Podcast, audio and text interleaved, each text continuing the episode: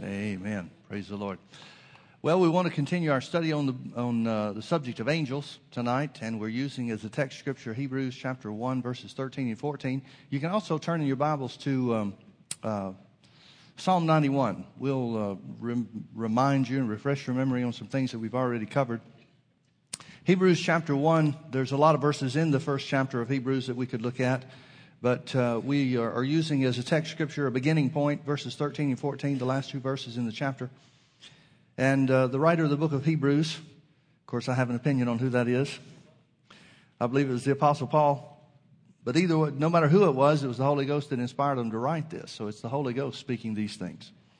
said, But to which of the angels said he at any time, Sit on my right hand until I make thine enemies thy footstool? He's talking about the, the excellency of Jesus and the excellency of Jesus' position over um, the angels. But verse 14, he tells us who the angels are. He said, Are they, the angels, not all ministering spirits, sent forth to minister for those who shall be heirs of salvation? Notice it doesn't just say to those, although the angels might certainly minister to us on occasion. It says they are to minister for us.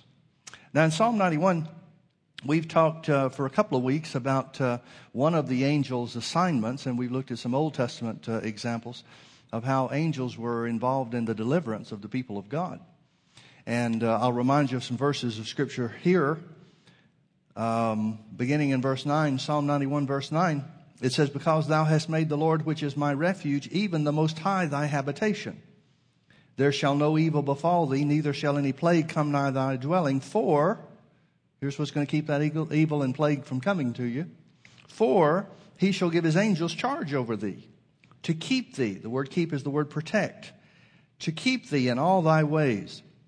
They shall bear thee up in their hands, lest thou dash thy foot against a stone. And then it goes on and it says in the last couple of verses of the, uh, of the psalm about uh, because he set his love upon me. And it talks about the relationship that, uh, that God is speaking first person toward this individual for whom the angels will protect or for whom protection is made available. We've, uh, we've also seen in Psalm 103, verse 20, it says, Bless, uh, bless the Lord, uh, ye his angels that excelleth in strength, who hearkeneth unto the voice of his word, that keepeth his commandments, and hearkeneth unto the voice of his word. Now that's an interesting way to put that. He hearkens unto the voice of his word. It doesn't just say he they hearken unto his word. It says he, they hearken, the, they, the angels that are excelling or mighty in strength, it says they hearken to the voice of his word. Now, folks, if it wasn't written that way, if it was written that hearken unto his word, then we would left, be left to conclude one or two, one of two or one or two things. Number one is, if they hearken unto his word, that means since God's word is given, angels are just going to work no matter what for everybody that's a believer. Or number two, it's left unto God to speak the word for the angels to move. Well, neither one of those are scriptural. Rather, it says he hearkens unto the voice of his word. In other words, the angels are waiting for somebody to give voice to what God said. The angels are waiting for you to confess the word so they can go to work for you. They hearken unto the voice of his word. Now, Psalm 91 brings that out only in a different way. It brings it out in a relationship manner rather than a confession manner. Because he has made the Lord thy God thy refuge. Well, how do you make God your refuge? Through the word. Because he has set his love upon me then I will deliver him. How do you set your love upon him? Jesus said, He that loves me will keep my commandments. The one that loves me obeys my word, in other words. So it's all predicated on the word of God. It's all predicated on us using those ministering spirits by speaking the word of God. Now turn with me over to a couple of examples in the New Testament real quickly. We've looked at some Old Testament examples and, uh, and showing you some things back there where God delivered his people Israel. But let's look at some New Testament examples as well. We'll go a little bit further into this and then kind of change directions. Notice in Acts chapter 5, it tells us about, uh, well, let's just start in verse 12. It says, And by the hands of the apostles were many signs and wonders wrought among the people. Now, this is uh, following how that the high priest and the Jewish council, the religious leaders, commanded them to preach and teach no more in the name of Jesus. That's in Acts chapter 3 and 4.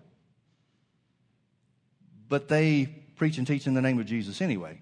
So here's the result. It says, And by the hands of the apostles were many signs and wonders wrought among the people. And they were all with one accord in Solomon's porch, and of the rest dared no man join himself to them, but the people magnified them. In other words, the apostles were set apart in a ministry gift that nobody else could, could enter into. Now, why is that? Does that mean God doesn't want anybody else to be apostles?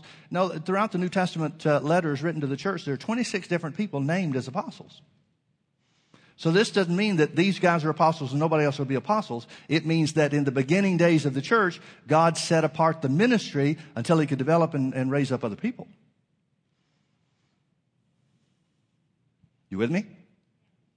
So they, everybody recognized these guys that were with Jesus they've got a special place in the beginning of the church. The Bible says that the, the church is founded upon or built on the foundation of the apostles and the prophets.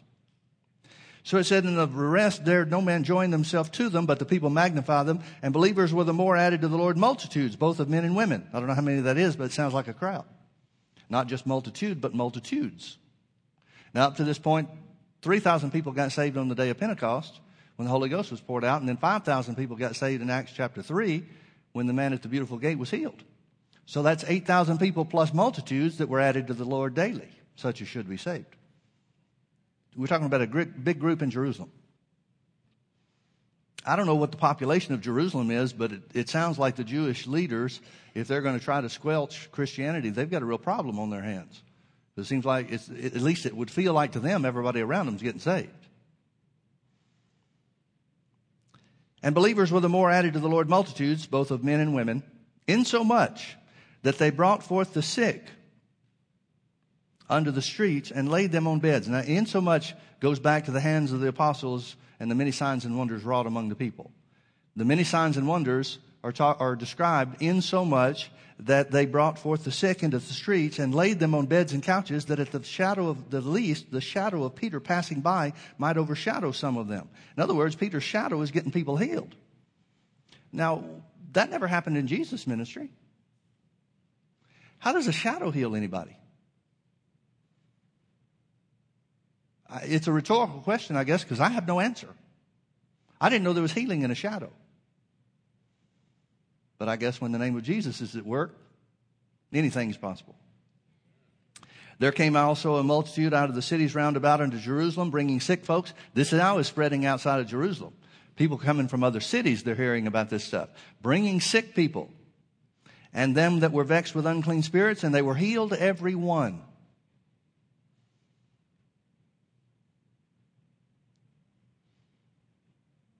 Bless our hearts, we get a couple of people saved and we think we've had a landslide. Folks, the Bible says the glory of the last days will be greater than the first. These are the first days. Then the high priest rose up, verse 17, and all they that were with him, which is of the sect of the Sadducees, and were filled with indignation. Uh, the word indignation is uh, the word envy. They were filled with envy. That's usually why religious people attack. They were filled with envy and they laid their hands on the apostles and put them in the common prison. We'll stop this right now. We'll put these guys in prison. But the angel of the Lord by night opened the prison doors and brought them forth and said, Go stand and speak in the temple to the people all the words of this life. How do you fight that? You put them in prison, the, the angel opens the doors. Now, uh, folks, what I want you to see is the angels have a work in the New Testament, under the new covenant, in the church age, of deliverance just like they did in the Old Testament, just like they did under the Old Covenant. And it seems, um,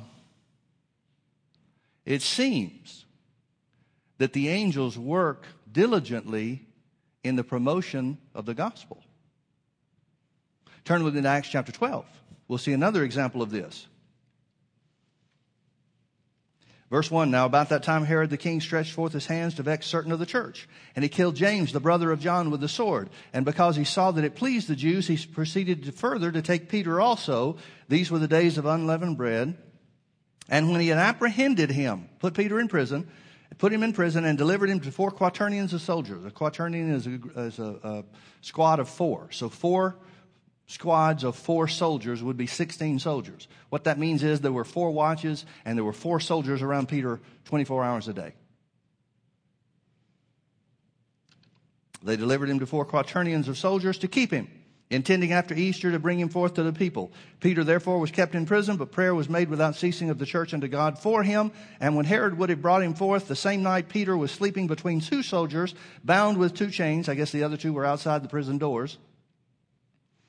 Sleeping between two soldiers, bound with two chains, and the keepers before the door kept the prison. And behold, the angel of the Lord came upon him, and a light shined into the prison, and he smote Peter in the side. That means he kicked him. He kicked Peter to wake him up and raised him up, saying, Arise up quickly. And his chains fell off from his hands. And the angel said unto him, Gird thyself and bind on thy sandals. Put your clothes on. And so he did. And he said unto him, Cast your garment about him. Don't forget your coat. And follow me. Now, folks, some charismaniacs get wild eyed when you start talking about angels and stuff. And they think angels are behind everything. And some people might even take this and say angels help you get dressed. Well, an angel of the Lord told me to wear brown tonight. No, it was just in my rotation. It was the next one up. Nothing supernatural about it. It was the suit that was clean. And so the angel said to him, Cast on your garment about you and follow me. And he went out and followed him and wist not, he knew not that it was true, which was done by the angel, but thought he saw a vision. He's not sure this is really happening. He thinks this is a vision, maybe a dream or something. When they were past the first and the second ward, they came under the iron gate, which leads into the city, which opened to them of his own accord. And they went out and passed on through one street, and forthwith the angel departed from him. The angel got him out to where he was safe and then left. And the only thing the angel did, kicked him in the side, said, come on, let's go. When he gets up, the chains fall off. Tells him to get his clothes on. Don't forget your coat. Follow me. Opens the doors and disappears. Angels must really be into deliverance. Maybe it's true what Psalm 91 says, He shall give His angels charge over thee to keep thee in all your ways. But again, here's the promotion of the gospel because Peter's the leader of the church. So it seems that the angels are really interested in the promotion of the, of the gospel, the spread of the word of God, which means they're hearkening unto the voice of his word. Now, folks, we've got a problem with angels. Like I said, charismaniacs just, just go wild eyed about some of this stuff. I, uh, I, I really stay away from that. I run from that like the plague. I don't want anything to do with that. I, I'm motivated by truth. And I don't think you have to add to the truth. I don't think you have to embellish it. I don't think you have to sugarcoat it. I don't think you have to make it sound better than it really is. The truth is what's true. That's why politics frustrate the stew out of me. Because politics is all about telling people what they want to hear and has nothing to do with the truth. But the Word of God is truth. And here's the problem we've got when it comes to angels. I don't want to teach something that's, that's wild eyed. I don't want to go beyond the Word of God. But here's the problem that we have with angels we can't see them. So we don't know what all they're doing. We're left to take principles and the stories that the Bible gives us about the things that they have done to establish some kind of knowledge or some kind of working knowledge and understanding about, okay, here's what angels do and here's how they do it. Is it complete? It couldn't be. There's no way we could have a complete picture and knowledge of how the angels operate just from what the Bible tells us. Because the Bible does not emphasize the angels. I think that's important that it doesn't. Because if the Bible emphasized the angels, you know what little bit the Bible says about the devil and how people get crazy about that. If the Bible gave us a lot of information about angels, we'd have half the church worshiping angels. And I think for that reason, my opinion, you judge for yourself, but in my opinion, that's the reason why we don't have a lot of information about angels. But we do have some information, and that information is relative to deliverance. Now, I could stand here and tell you stories all night long about things that have happened where people have claimed to see angels. Are they all reliable? I don't know. I know some are because I, have, I believe in the people that tell them. For example, uh, missionary friend of ours, uh, folks that we support, uh, John and Alba Romick in uh, Colombia. When they first moved to Colombia, they've been there over, uh, well, almost 25 years now, I think. When they first got down there, Colombia was drug heaven. It's less than it was. It's better than it was when they first moved down there. But boy, the drug cartels were controlled everything. The government, everything. Everybody that was, was in place was a figurehead. It was the drug kingpins that were running everything. Well, John went and established a mission field or a mission station right there in the middle of, of drug territory. He went where God told him to go. And he and Alba were just, they were plugging along, getting people saved and, and, uh, and, and sharing the word and doing what they could. They hadn't started a Bible school at that point. They had uh, a church and some, you know, small church and services and things like that. But one of the drug lords in, in the, that uh, governed the territory where John and Alba were, he put out the word. These people aren't going to make it. I'm going to kill these people. And it became such that it was rumored for a while, but finally he said, at such and such a time, I'm going to show up and I'm going to kill them. Well, John heard about it. He prayed and said, Lord, what do I do? He said, I never prayed about anything so hard in my life. As you would well understand. I mean, these guys don't play around. They leave people dead all over the place. So he realized this is a serious issue. Lord, what do I do? He said, You know what the Lord told me? Nothing. What do you do when God doesn't tell you anything? That's a place where a lot of people run off and try their own thing. Because if God didn't say anything, something's got to be done. But he realized, and folks, oh, this is such an important lesson. If God hasn't told you to do something else, keep doing what you're doing. Go back to the last thing he told you and stick with that. Don't change unless he's told you to do something different. And that's the hardest part for some people, is holding steady. Because steady gets routine. Steady seems like after a while we're not doing anything. Hey, we've got to be moving. We've got to get things rolling here. Uh, you know, people to save, demons to cast out, stuff to do. We got to run. Sometimes steady is the place where God wants you to be because that's where you're growing. It's hard to grow on the run. Seriously. You look at church growth, you look at uh, the, the church in uh, revival, for example, here in Acts chapter, uh, what was it? Acts chapter five, where, looked in, where uh, we looked at the scripture where it said, "And no man dared join themselves to the apostles." You know what that's really about? Church growth comes in spurts and then levels out. The growth doesn't occur when the people are added. The growth occurs when things level out. Because that's where you get people established. That's where you can teach people. That's where you can get them grounded in the truth of the word. Growth doesn't happen when everything is blowing up around you. Most people think revival is some wonderful thing where it's just the, the, the glory of God just comes in. Revival is messy. Because lots of people are added in and nobody knows where they fit. So what do you need? After those times of growth, after those big spurts, you need some level time. You need some steady time where everybody can calm down, where everybody can realize, wait a minute, who am I in Christ? It's not enough that I got saved. Now who am I? See what I mean? So John prayed, Lord, what do I do? He said, God didn't tell him anything. Well, he had the, uh, the uh, desire to send Alba away, so he did he knew that this was coming up in a few days, so he sent her to another place where he said, "I don't know what's going to happen. I, I, don't have a I don't have a witness in my heart that I'm supposed to leave or anything, but I just feel better if you're not here. It'd be easier for me to hear from God and just do whatever I need to do if you're not here." So he sent her to another place. She didn't like it. She went kicking and screaming, "Come go with me!" and all this kind of stuff. But he said, "No, no, no. This is the way we're going to do it." So he sent her away. Well, the time came where these drug lord drug kingpins rolled up in their big jeeps and all this stuff with their, their guns and everything else about it and called him out. So they just had a little hut down there. John walks out to the middle of the thing and he says, You the preacher? John said, Yeah. He said, You heard that I'm going to kill you, didn't you? John said, Yeah, I heard that. He said, Well, that's what I'm here to do. John said, Well, okay, I'm here because of the name of Jesus. Jesus sent me here and I'm going to stay. And all of a sudden, there's, there's like four or five truckloads of these guys. Everybody starts freaking out, jumping in their trucks and wind up everybody running away. John just standing there.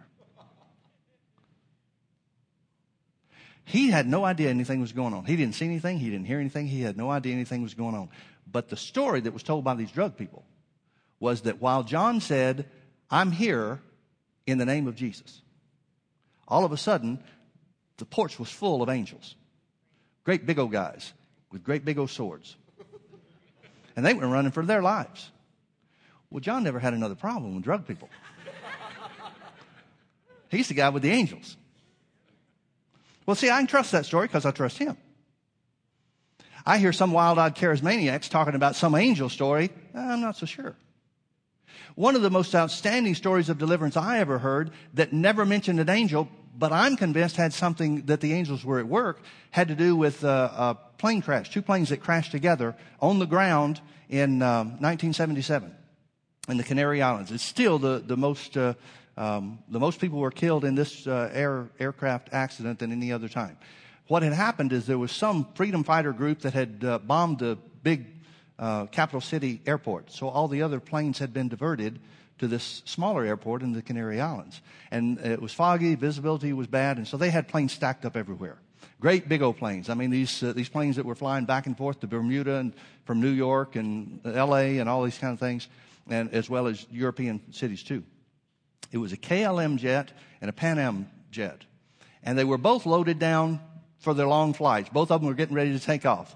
Well, they sent the KLM pl- uh, plane out to the end of the runway. They, they were, it's not a big airport, and so they're having to use one runway and, and several uh, taxiways to try to stack all the planes up. Long story short, they sent one out and turned around for him to take off. The other one was supposed to go up the same runway following him and then turn off on a taxiway, but he missed the taxiway. So he went up to the next taxiway to turn off there. But the KLM flight punched it and started taking off. And so the one flight is on the ground, the other flight clips the top of it. And these are those big, uh, what were they, 767s or 747s, whatever it were, the three, three story things where you have the circular staircase and, and all that kind of stuff. 767, is that what they're? 47s? Okay, well, whatever. I'm not a plane guy. Anyway, 747, these things were loaded down with people and fuel, full of fuel. Well, they both became fireballs. There were uh, 580 something people killed. There were only 40 people that, that survived. None of the KLM flight passengers survived, and only 42 or 43 or something like that passengers of the uh, Pan Am flight uh, survived, and all of them were in the tail section that was away from uh, from all the, uh, the the gas tanks, uh, fuel tanks, and and uh, where the impact took place, except for one guy. One guy was seated in the middle of the plane right where the fuel tanks are, right where everything is, right where the, the contact was made. He was a Baptist guy. Just a Baptist guy. And he said, his testimony was the most outstanding thing I've ever heard in my life. He said that everything just blew up around him. He said, we had no warning. We didn't know what was going on. Uh, we're taxiing and all of a sudden something hits our plane and, and explosions and, and carnage all over the place. He said, I saw people burn, their faces melt off their, their, uh, their, uh, their skeletons. He said, I, I, you'd think people would turn to God in a time like that. He said, I saw people cursing God as their faces melted. Just horrible, horrible thing. He said, but there was a voice. All he said was a voice. He said there was a voice that said, follow me and I'll get you out of here. And every step of the way, he would tell him, turn right, turn left, duck. He said one time he ducked and there was some kind of explosion and a fireball came down right down the, the middle aisle right past him. Then he got to the place where it was the two or three story thing, and uh, and this voice said jump. Well, it was ten feet from where he was to the floor of where he was going. There's no way you can make that kind of jump. That's the that's the height of a basketball goal. But he jumped, and all of a sudden he's there. Well, tell me that can't. That's not an angel at work. I mean, you can't make that kind of jump. Nobody does.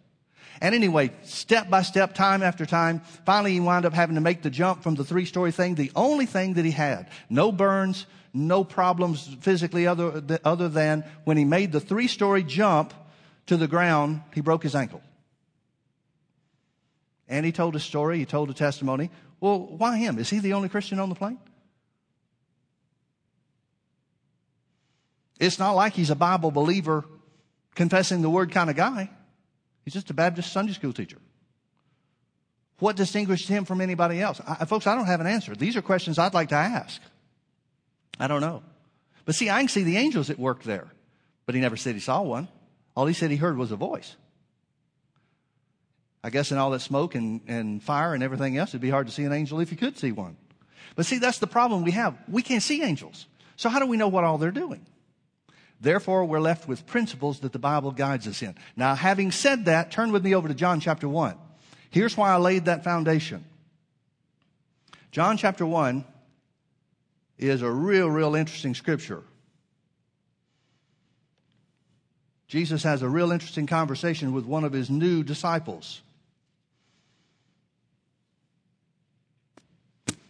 This is talking about uh, finding Simon and John and, and uh, James and John, those guys.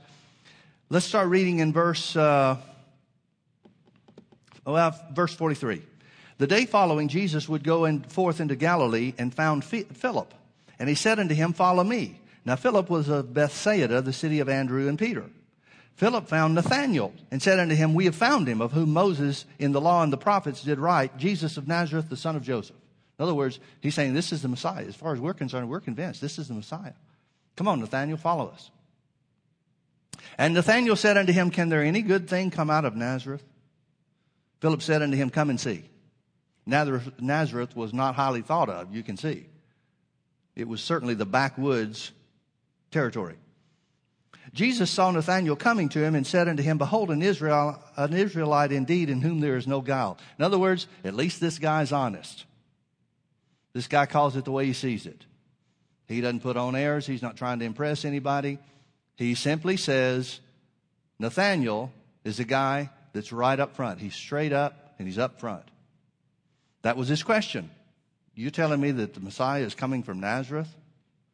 Jesus respected that. He respects somebody that's straight up like that. Nathanael answered and said unto him, Rabbi, thou art the Son of God. Oh, I'm sorry, I skipped a verse. Verse 48. Nathanael said unto him, Whence knowest thou me? How do you know me? How do you know anything about me? And Jesus answered and said unto him, Before that Philip called thee, when thou wast under the fig tree, I saw you.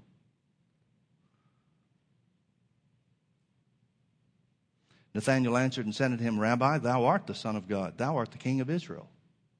So what's happening here? Nathanael is convinced because Jesus has given him one word of revelation. It's a word of knowledge. I saw you yesterday under the fig tree before Philip ever talked to you. I saw you under the fig tree. Well, you can't see me unless you are the Son of God. Just like Philip said. You following the story here? Okay, see what else Jesus says. Jesus answered and said unto him, Because I said unto thee, I saw you under a fig tree, you believe? That's what caused you to believe? That was enough for you? Thou shalt see greater things than these. You ain't seen nothing yet. Now notice what he said in verse 51. And he said unto him, Verily, verily, I say unto you, hereafter you shall see heaven opened and the angels of God ascending and descending upon the Son of Man. Now, would somebody tell me where that happened in the book of, in, in any of the four Gospels? Because if, if you've got it, I'm missing some pages. There's nowhere I've gotten the four gospels where it tells anybody saw angels ascending and descending on Jesus. As a matter of fact, the only two times that the Bible talks about angels in relation to Jesus, nobody else was there. Nobody saw anything. It happened, but nobody saw anything. So, why did Jesus tell Nathanael? Was this part of his ministry not fulfilled? Did this not really happen? Nobody's going to convince me of that. Then what does he mean? Well, if there isn't a place where the heavens were opened and they literally saw the angels ascending and descending upon him, although Jesus indicates that it's not just going to be a one time thing, it's going to be a normal occurrence. That's the way I'm reading this. Am I reading it wrong? Or do you read the same way? Hereafter? That indicates to me that it's not just tomorrow at noon. Keep your eyes open, look sharp because this is what you're going to see. That indicates to me that it's saying, you walk with me, and from this point forward, you're going to see angels ascending and descending upon me. But we don't ever have record of angels ascending and descending on Jesus. So what's he mean? He's got to mean that the angels are going to help him in his work, in his ministry. So what does that tell us? That tells us angels were involved in things that the Bible doesn't tell us what they were doing. Now, if the angels are involved in the ministry of Jesus, if the angels are involved in Jesus doing his work, the three main works that the Bible tells us about that Jesus did were preaching, teaching, and healing. Does that mean healing was a part of the work of angels in Jesus' ministry? Well, let's see. Turn with me over to John chapter 5.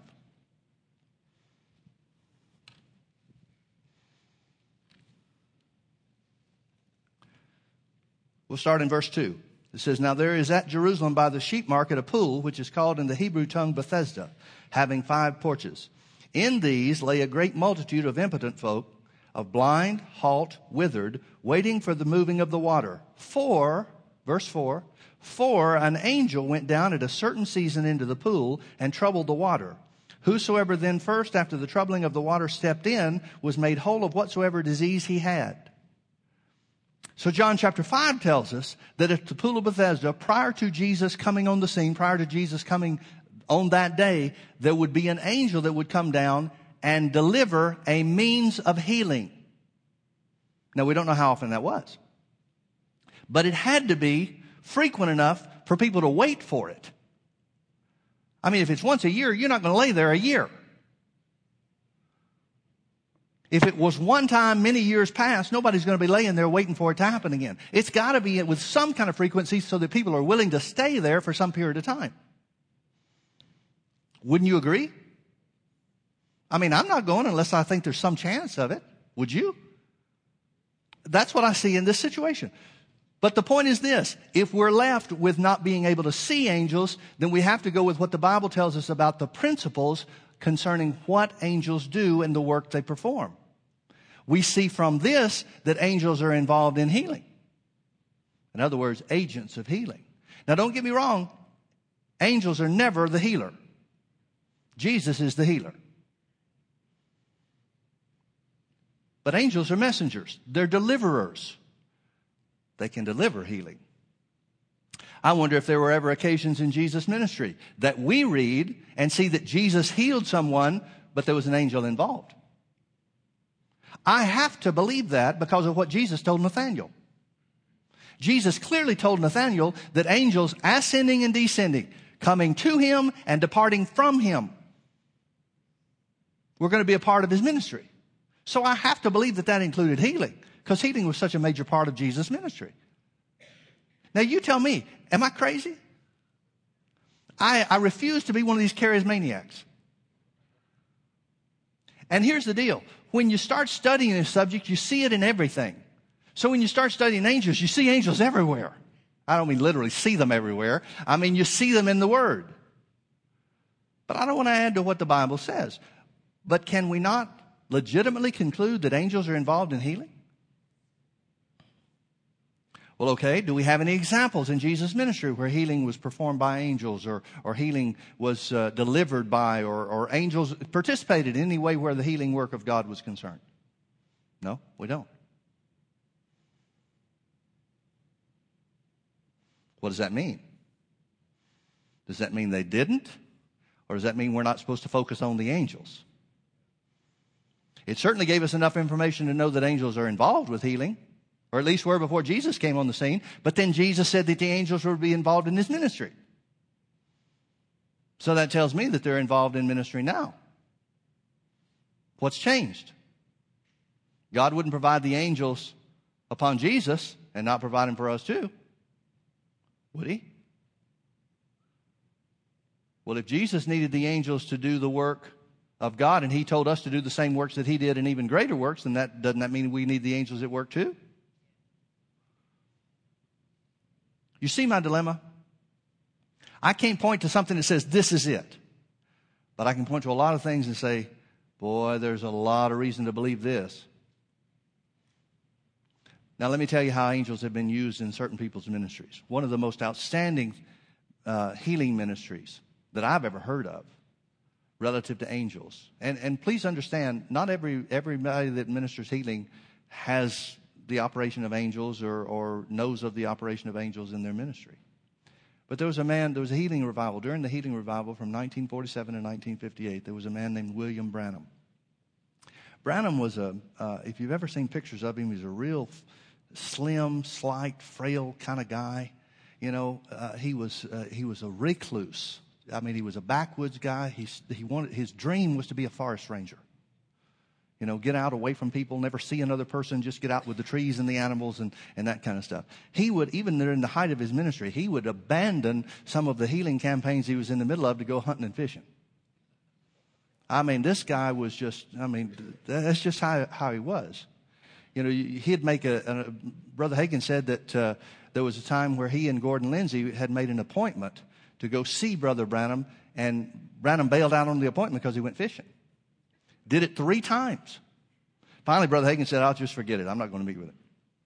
Anyway, this guy, he was, uh, they would say about him. I, I, was never in his ministry. I've seen some uh, video clips of him, but only when the anointing was on him, so I don't know this part. But they would say when he'd start off, he would be kind of jittery. You know the, the Don Knotts character, uh, Barney Fife? That's what I think of when I think of William Branham. You know, just, just look like he's going to mess up whatever he does. Stand in front of people and just you know, that kind of thing. Well, that's the way Branham was, apparently. He was just real jittery. But then there would be an angel show up, and it would turn him into a different person. And he'd say so. He'd say, The angel's here now. Now I can minister. And he would be just a complete opposite of what he was before. He'd be forceful, he'd be bold, and, and the, the, the gifts of the Spirit that operated through this guy. When the angel was present, he couldn't operate unless the angel was there. And there were times where he'd go, you know, 45 minutes into the message or what he was trying to, to, to say, and Brother Hagin would say, it wouldn't even make sense. And then he'd stiffen up and say, the angel is here. And everything would change. And God would use him in a word of, a word of wisdom and a word of knowledge like, just in an unreal way. He said, uh, Branham used to describe it like this. He said, it's like there's a fence. He said, there's a, this fence keeps me from seeing anything, but when the angel comes, it lifts me up over the fence so I can see into what the problem is. He would have people come up never having seen him before or whatever, he'd tell them their name, he'd tell them where they lived. He would, sometimes because he was uneducated, he didn't know how to say what the, the, uh, uh, the name of the disease they had. God would reveal it to him, but he didn't know how to pronounce it, so he'd spell it. So he's spelling out these big, long medical terms. God used him in, in phenomenal ways, just phenomenal ways people would say, people that would, that would know him and, and were there in towns where he would have crusades, people that are still alive today, they would say that you'd have to get trucks to haul away the crutches and the stretchers and the wheelchairs and all that stuff, truck after truck after truck, that they'd have to rent to haul this stuff away because people would get healed and just leave their stuff behind.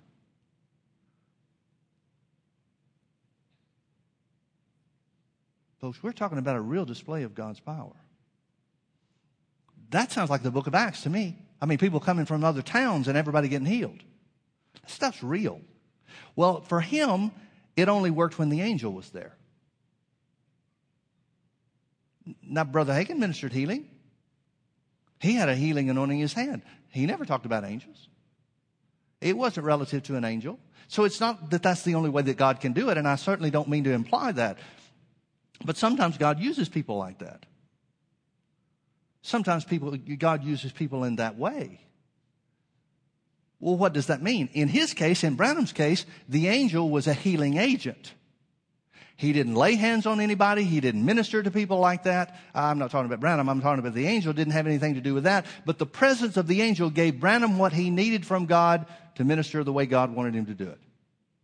So what was the angel? The angel was the deliverer where his ministry was concerned. He was the one that delivered the supernatural, and in his case, spectacular equipment from God to fulfill the ministry that God gave him. I know of another minister that, uh, God uses in that way, not, to, not nearly to that degree, not nearly in that measure. But, um, but there's another minister that, um, uh, that God seems to use angels in his ministry in, in great degree. They were in, um, uh, he and, and some other ministers were holding some meetings overseas. I think it was in Poland that this happened. And there was a guy that was old fella in his 70s, and he was uh, he was kind of like the woman in uh, Luke chapter 13 where it says she was bowed over together and she could in no wise lift up herself. He said this guy was was um, uh, was bent over like this, and about all he could do is is turn his head and look up to see who he was talking to. Everything else, he's looking at the top of people's shoes. Turns out that this guy had been in Hitler's army and had been captured and put in a prisoner of war camp by the Soviets. And in the Soviet prisoner of war camp, they loaded him down with, with wood and, and all kinds of stuff. And he got that by having to carry stuff under the, the burdens of, that they would put him under. And over a year, over a period of time, arthritis had set in, and, and the guy just, his bones and joints and everything else was locked up. He couldn't move. And in the middle of this guy's sermon, he's just preaching Jesus, preaching on healing and, and some other things maybe too, just talking about Jesus. In the middle of the sermon, this guy starts scooting up the, the aisleway. So he gets up to the, to the front. Nobody stops him. He gets up to the front. And so the minister sees him coming. I mean, it takes him forever to get there. And so the minister sees him when he gets there. And so he says, uh, Sir, what do you need? And this guy falls down on his knees and starts worshiping the minister. And he said, Don't worship me. Jesus is the healer. Don't, you don't worship me. He said, Get up. Well, as soon as he said, Get up, before the guy could even try to get up, which would have been a chore, all of a sudden it's like somebody lifted him up. And he starts going straight up. He starts going straight up and he winds up going up on his tiptoes like this. Somebody that was in the meeting, a minister friend of mine the, in the meeting, said he saw it. He saw the whole thing and he thought, This guy's coming off the ground. And, and the minister said, Look at that. Look at that. An angel's got him by the shoulders, lifting him up and straightening him out. Everybody's looking.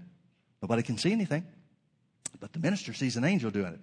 And apparently, when this guy was on the ground on his knees, the angel picked him up by the shoulders, lifted him up some way or another, and straightened him out. And when he straightened him out, the guy became straight. Totally straight. Finally let him go, and he's upright. Healed from the top of his head to the soles of his feet. Well, if that wasn't an angel, what was it? Some people hear things about angels and ah, oh, angels don't do that kind of stuff. Well, okay, then who did it? Have it your way. Who did it? The devil sure isn't setting people free. It was the work of God somehow, wasn't it? Because it, it, produced a healing work of God.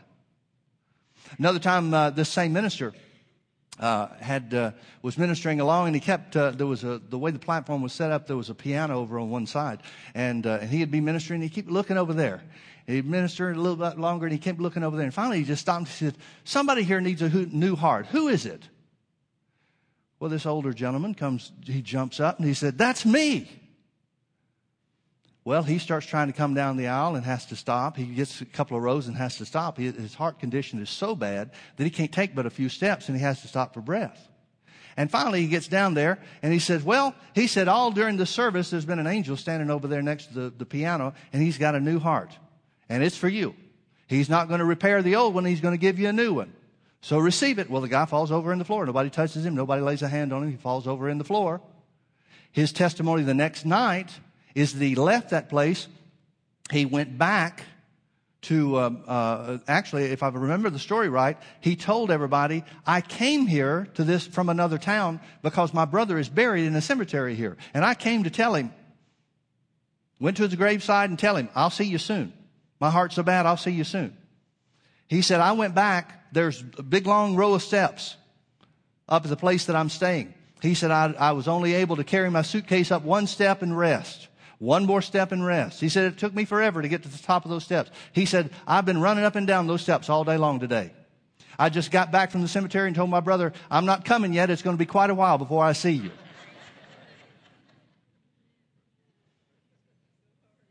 Now, again, some people might say, well, I don't believe that stuff about angels. Well, okay, then who did it? The minister said he saw the angel. Nobody else did. The minister said he saw the angel. It produced the work that he said the angel would do. What do we conclude about these things?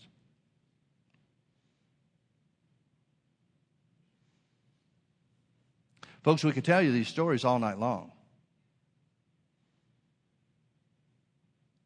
I'm not sure if it's in our interest to do so or not. Because the important thing that the Bible seems to get across to us is that God uses angels in healing. But do we want to start looking for angels? That's not the right thing to do. That was Paul's whole point in Hebrews chapter 1 by telling them that Jesus is greater than the angels. He's talking to the Jews who thought the angels were the top of everything. He says, No, Jesus is greater than the angels. Jesus is greater than the angels. I know of another story where there was a woman that had a blockage in her heart.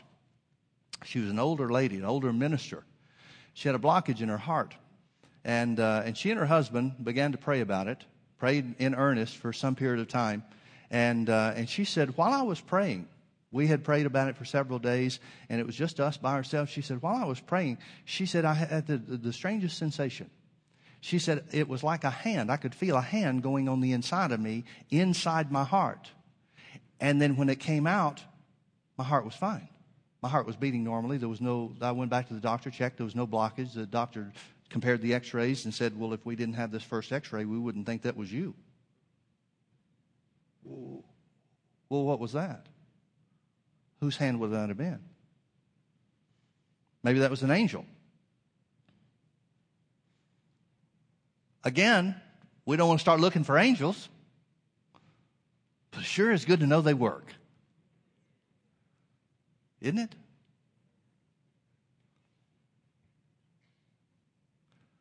Well, let's finish with this. Let's go back to Psalm 103 and remind you of a verse of Scripture that we spoke of earlier. I'm looking for angels to do more in healing in these last days.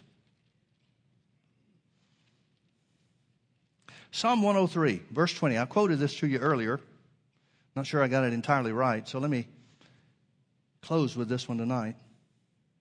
Bless the Lord, Psalm 103, verse 20. Bless the Lord, ye his angels that excel in strength. The margin of my Bible says, mighty in strength.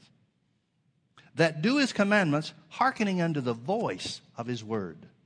There's something about that scripture that keeps going on over and over and over again on the inside of me. Hearkening unto the voice of his word. Are they not all ministering spirits sent to minister for those who shall be heirs of salvation? How are they going to minister for us as heirs of salvation? When we speak the Word of God. When we speak the Word of God. I wonder how many times angels are at work in our lives and we don't know. I wonder how many times. Now, as far as they're concerned, they're just doing their job. It's not necessary or even important for them to be seen or known. Well, seen at least. I think we ought to know. I think the Bible tells us enough so that we ought to know. I'm looking for angels to do some mighty things. I'm looking for some angels to do some mighty things. Some years ago, uh, I'd have to I'd have to go research it to figure out when. But some years ago, I had a vision. We were we were working on this building, and, and it was part of the the problems that we were having, and, and some of that kind of stuff. And I saw heaven opened right there over that that that area right there, and I saw angels going back and forth. And I saw angels bringing healing. I saw angels bringing other things too. I saw angels bringing deliverance. Now, I just saw that while I was praying.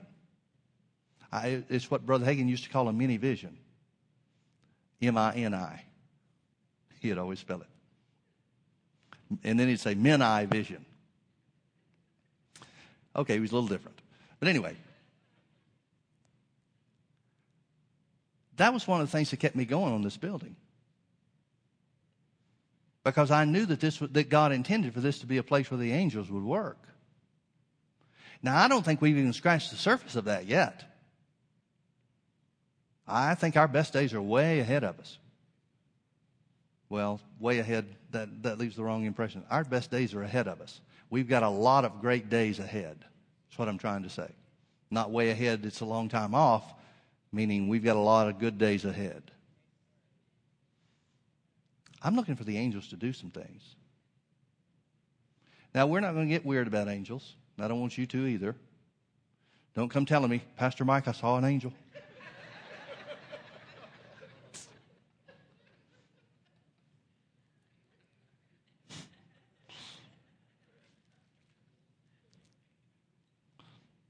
It's sad when some of the people that have the angel stories look the weirdest, isn't it?